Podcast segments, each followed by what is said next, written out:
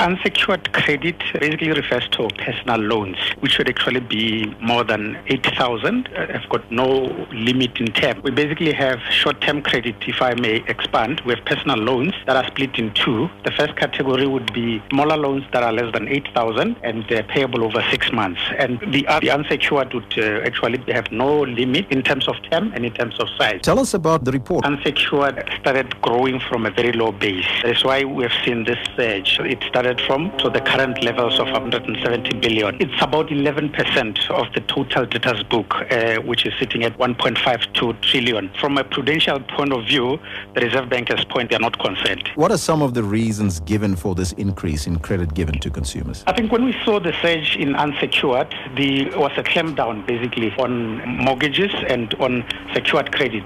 And secured credit is actually comprised of things like your motor vehicle and furniture. Why do you think consumers in, in so much debt? A variety of factors basically, including administered prices. The cost of living has been rising steadily. That is why I think uh, we, we, we, currently have about what uh, 20.6 million consumers that are credit active, and about 48% of those consumers are having some kind of impaired record. And interest rate, your administered prices, when they go up, that doesn't help the situation indeed. Now, your advice, uh, Ngoako, how can consumers now then find ways to stop this reckless spending? The basic advice coming from the regulator is very simple. Consumers need to draw up a budget and stick to it.